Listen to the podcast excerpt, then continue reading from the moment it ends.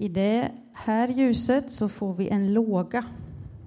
Och i det här ljuset, ja, vi får också en låga. Eh, men ni ser skillnaden.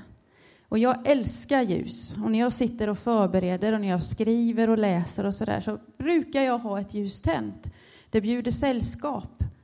Eh, det levande ljuset gör skillnad. Och det är inte en slump att Jesus kallas livets ljus. Och Bibeln är full av berättelser om ljuset och jag skulle vilja ta med dig på en ljusvandring.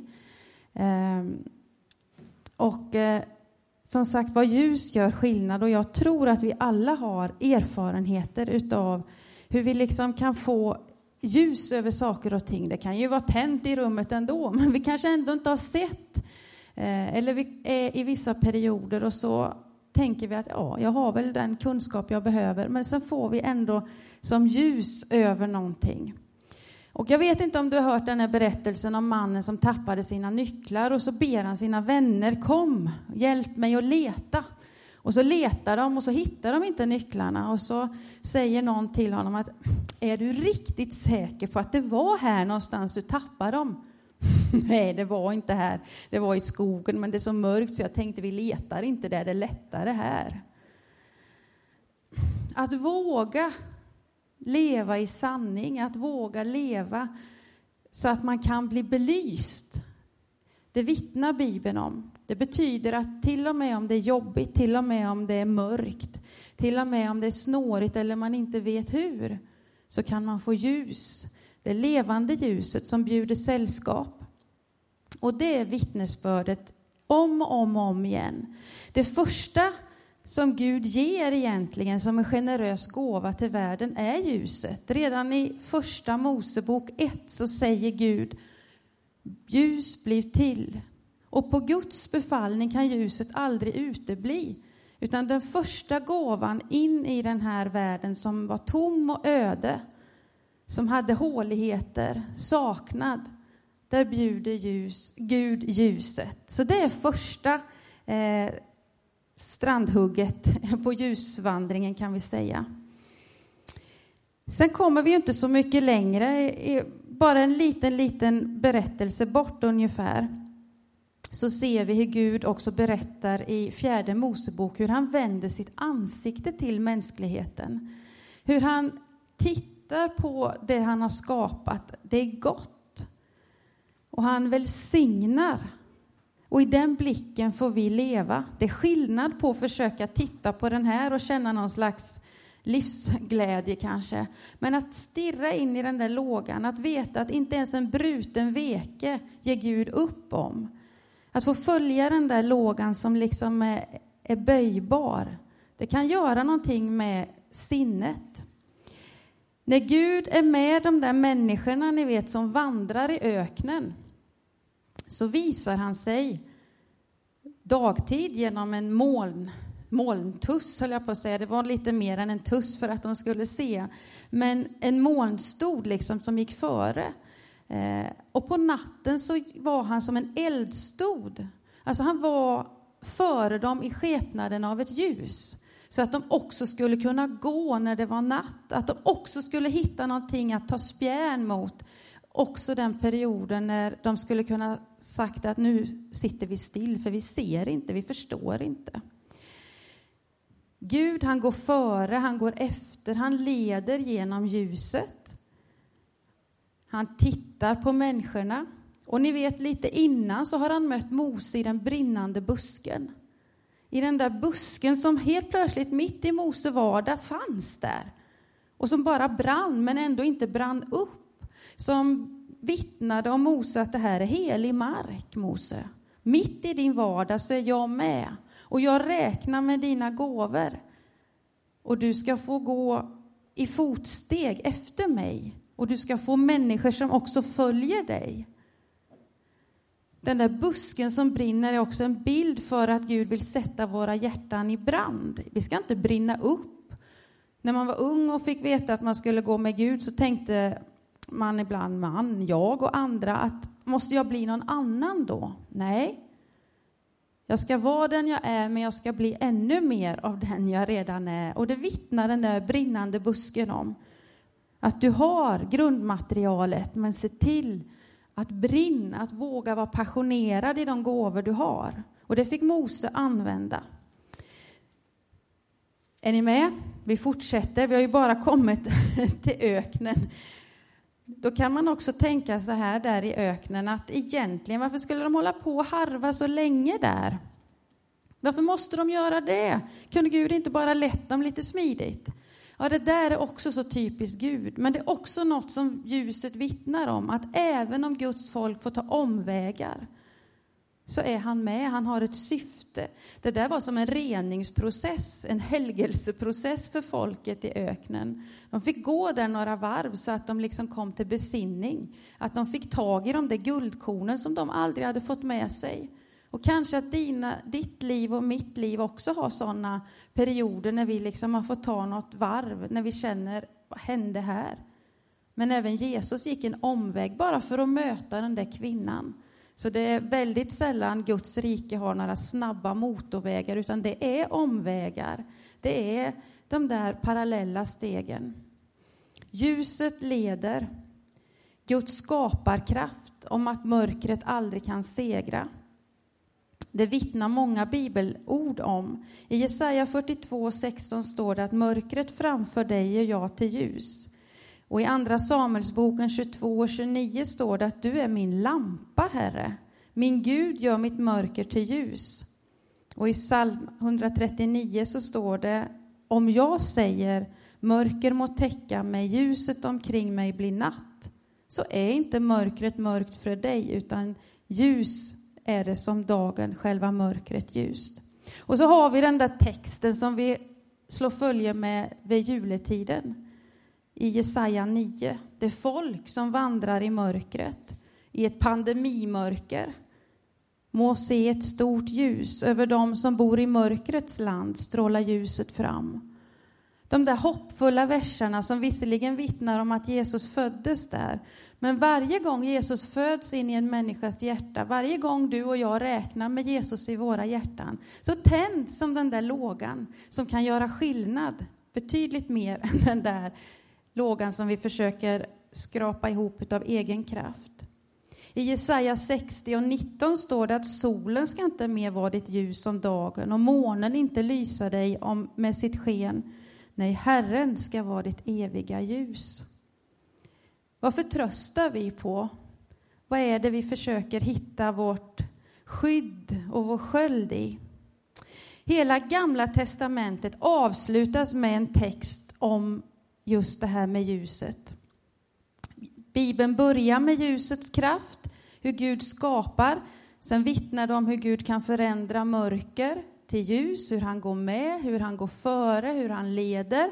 Och så avslutas det i Malaki 4 om ett löfte att för dem som fruktar Guds namn ska rättfärdighetens sol gå upp med läkedom under sina vingar. Och det där att natten aldrig segrar utan att det alltid kommer en gryning, det är också Bibelns vittnesbörd.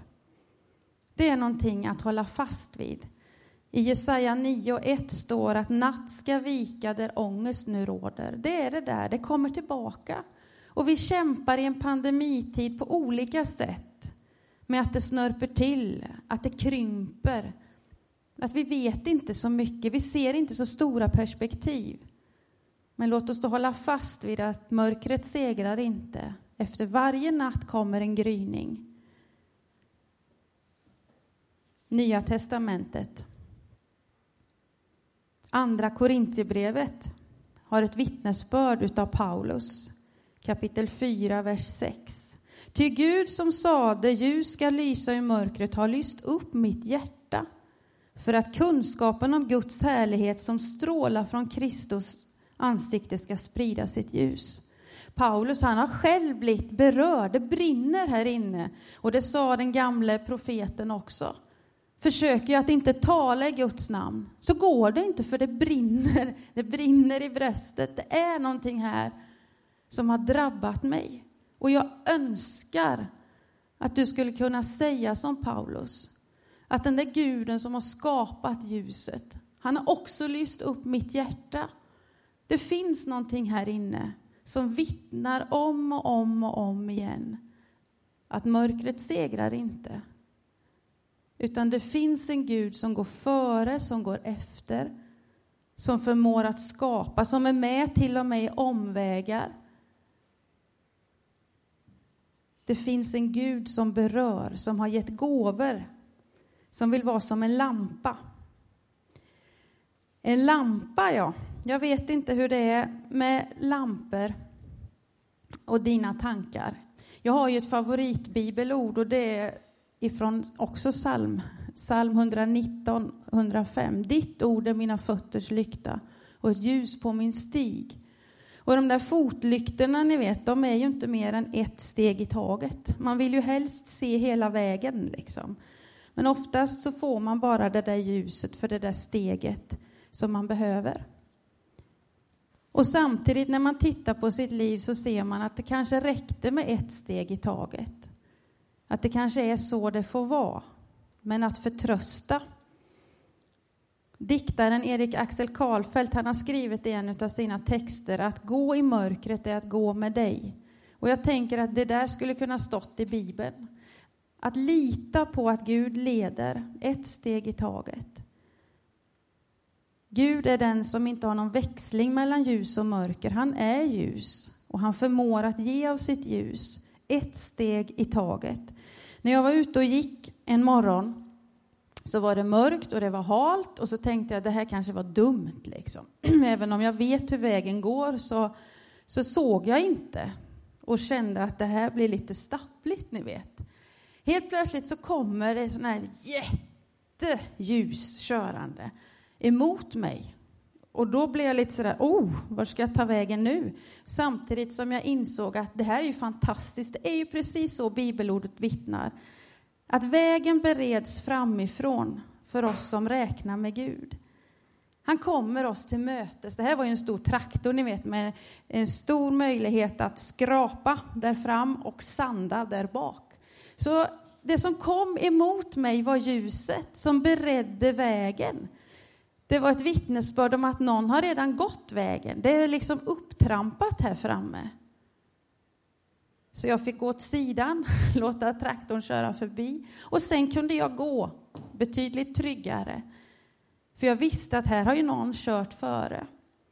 Att möta dagen med uppståndelsens ljus, att veta att vad som än händer så kommer Jesus oss till mötes framifrån. Han har redan gått genom liv till död, tillbaka till livet igen.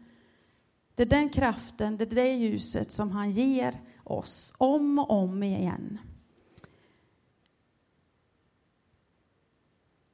Ljuset gör skillnad. Att mötas av ljuset skapar trygghet. En liten berättelse till som också fascinerar, men också frustrerar, det är de där stjärntydarna ni vet i julberättelsen från Matteus 1 och 2. De där männen som kommer från Österns land ridandes på kameler, som har sett en stjärna gå upp. Och så kommer de för att hylla Jesus. Och sen när de ska ta sig tillbaka så tänker man att det vore väl smidigt, nu har de ju gjort sitt uppdrag. Och de är ju på något sätt under Guds beskydd så att det borde väl vara en enkel väg. Men då får de veta att de ska ta en annan väg tillbaka. Och jag tänker att det där är igen, stjärnan ledde inte bort utan den ledde dem hem, ljuset. Guds skaparkraft, han använder vad och vem han vill till att hjälpa människor att få syn på Jesus. Och Gud vakar över människor, även om det inte alltid är enkla vägar. Det kan vara omvägar, en annan väg. Men Gud leder och Gud vakar och omsluter oss. Och i sista boken i Bibeln, om vi nu har gjort någon slags ljusvandring här, så vittnar också Uppenbarelseboken om ljuset och vikten av ljuset. I kapitel 21, vers 23 så står det och staden behöver varken sol eller måne för att få ljus. Ty Guds härlighet lyser över den och lammet är dess lampa. Det kommer en tid när det bara är Jesus som uppfyller allt och alla. Men än så länge så får vi liksom ta spjärn och söka det goda ljuset, det sanna ljuset. Att inte tillåta oss att fastna eller nöja oss med det som inte är på riktigt. Att söka ljuset, att be Jesus som världens ljus lysa för oss, lysa för den mänsklighet som vandrar i mörkret. Få känna hopp och få känna tillit. Och när någonting är viktigt, då återkommer det. Och därför kan jag inte se annat än att ljuset är viktigt. Att det är någonting som ligger på Guds hjärta. Att uppmuntra oss, att hjälpa oss. Att söka ljuset, att slå följe med ljuset. Att liksom om och om och om igen stilla oss. Den som har ett ljus tänt känner sig inte lika ensam. Någon har till och med sagt att har man tänt ett ljus så kan man nästan inte ljuga. Eh, jag vet inte vad du har för erfarenheter, men det jag vet är att det finns en slags trygghet i ljuset. Och när Jesus kommer som världens ljus så är det inte med ljuset för att liksom sätta dit och, och se, jaha, har du gjort rätt eller fel? Har du, eh, vad har du för någonting här? Utan när han kommer med ljuset så är det mer som när en vuxen ni vet kommer in i rummet när barnet ska sova och barnet ligger under täcket och känner att det här är jobbigt. Och så tänder den vuxna lampan i rummet och säger att vi ska leta monster, finns inga under sängen, finns inga i garderoben heller, finns inga bakom gardinen. Du kan somna nu, det finns inga monster. Det är mer den känslan när Jesus kommer med ljuset in i våra liv. Han vill ta våra rädslor, han vill hjälpa oss att bli trygga. Ibland kan han behöva korrigera oss. Men då är det med kärlek, inte med pekpinnen. Så ställ ditt ljus nära dig för att titta in i dess låga och påminn dig om att Jesus vill både värma dig, ge dig hopp, ge dig vägledning. Han överger inte. Och han finns där som världens ljus. Och det behöver vi i en tid som denna. Det finns något generöst i ljuset, för ljuset har inte bara en sida som är rätt, utan ett ljus, det delar man liksom med alla andra som är i rummet. Det är svårt att ha ett ljus för sig själv, att ja, men det är bara jag här, ingen annan. Och det är så vi ska se på Jesus som världens ljus. Jesus är inte bara min. Han är min, men inte bara min. Han vill också vara din. Nu ber vi tillsammans.